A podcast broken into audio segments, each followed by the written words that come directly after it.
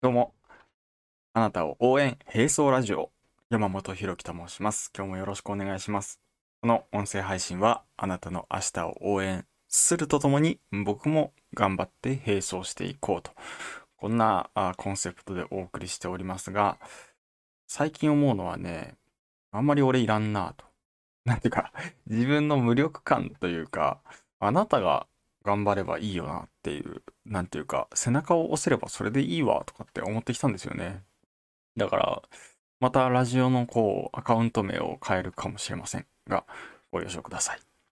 ということで、えー今回は、あの、まずはじめに宣伝から入ります。えっと、私が教員向けに開発させていただきました。えっと、教員向けのバインダーですね。こちらを宣伝させてください。えっと、これ何が違うかっていうと、外見はただの真っ黒な、あの、合皮のバインダーなんですけれども、えっと、中を開いてみると、教員向けに、え授業のチェックポイントが書いてあります。20のチェックポイントと4つの、あの、応用例、それから3つの授業見学のコツということで書かせてもらいました。が、そうですね。あの、教員向けにすごいカスタマイズしたんですよ。ペン差しを刺したりとかね。これ2箇所ペン差しがあるんだよね。ペン差しとしてこうやっても、なんとかな、あの、ペンをね、ぐるっと輪で囲めるようになっているところと、実はね、折り返しのところも、あの、ペンさせるんですよ。何かというと、この折り返しのところで、どのバインダーでもそうかもしれないんだけど、こうやってペンを刺すことができるので、これを使うと右利きでも左利きでも使いやすいバインダーにもなっていると。それから書類のポケットが教員向けにね、個人情報が見えないようにこう、あの、中にポケットに入れたものは見えないようになっていたりします。あと、外見が黒っていうのも微妙にね、授業でも使えるし、式典の時でも使っていても全然シックで、なんとかレガシーな雰囲気が出ていいですよ。という感じで、冒頭宣伝でありました。なんかいいなと思ったら、あの、ホームページだけでも見てみてください。概要欄にリンクを貼っておきます。で今日は何かというと、今日は読書録として、えーリーダーシップの旅というものをお送りさせていただきます。これね、すごい本に出会ってしまったなと思うので、あのー紹介していきたいと思います。何か、リーダーシップって言ったら、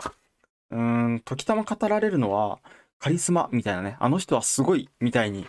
話されることが多いなと思っていて、この本でもそのリーダー幻想というか、えー生まれつきで自分には関係ないものだというふうに思われがちなんだけど、じゃあそうなのかと、本当にそうなのかっていうことから読み解いています。でリーダーシップって何だとか、あのーこのリーダーになる過程って何だと。この本の中での位置づけは最初からリーダーの人なんていなくて、結果的にリーダーになるものなんだと。後付けでリーダーって言われるものなんだっていうふうに言われています。じゃあちょっと引用してね、3箇所ほど言いながらちょっと、あの、一緒に見ていきたいなと思っています。リーダーシップの旅は、 lead the self、かっこ、自らをリードするを起点とし、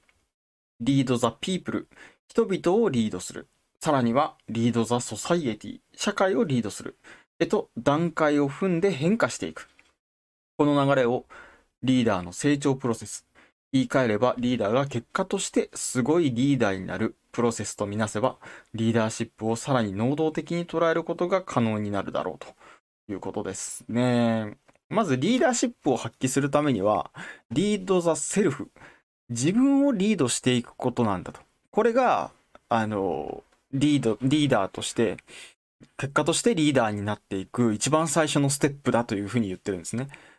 2番目、3番目のリード・ザ・ピープル、リード・ザ・ソサイエティっていうのは、これがリーダー像みたいなね、いうふうに語られることが多いですけれども、まず全員リーダーって言われる人は全員自分自身を引っ張ってリーダー、リードしている。自分をリードしてるんだっていうことですね。じゃあ、どんな風にリードするか。何でもかんでも手挙げて、はいはいやりますかって言ったらそうではないんですよね。じゃあ、リーダーとして、えーどんなところに引っ張っていけばいいのか。自分をどう引っ張っていけばいいのか。自分を、おどんな風に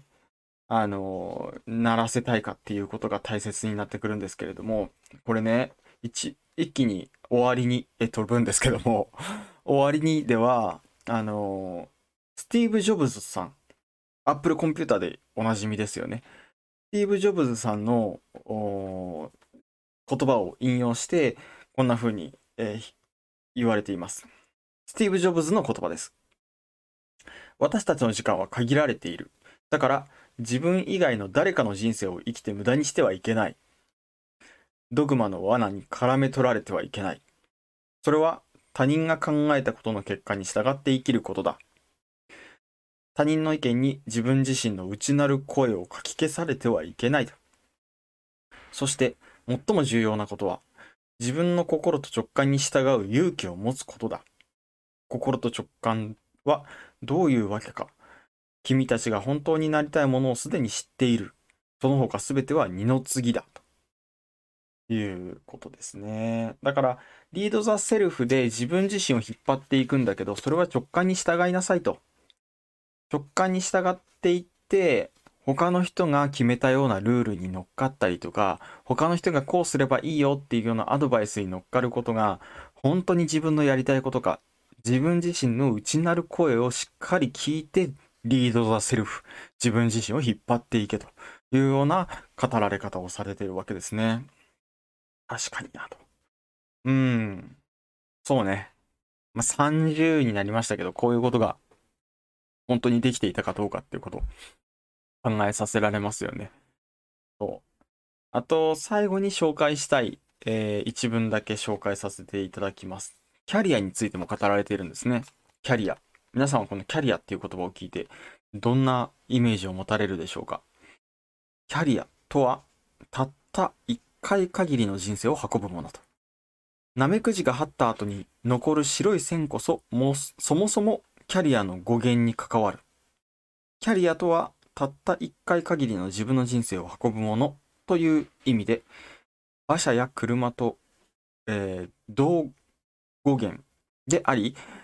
馬車が去っていった後の轍がキャリアに他ならない。また、轍は振り返ったらついている過去という意味で大切なのではなく、その足取りを見てこそこれからどう歩むべきか、違う旅にそろそろ向かうべきかどうかが垣間見られる点で大切なのだと。つまり、轍とは将来を展望するためのものである。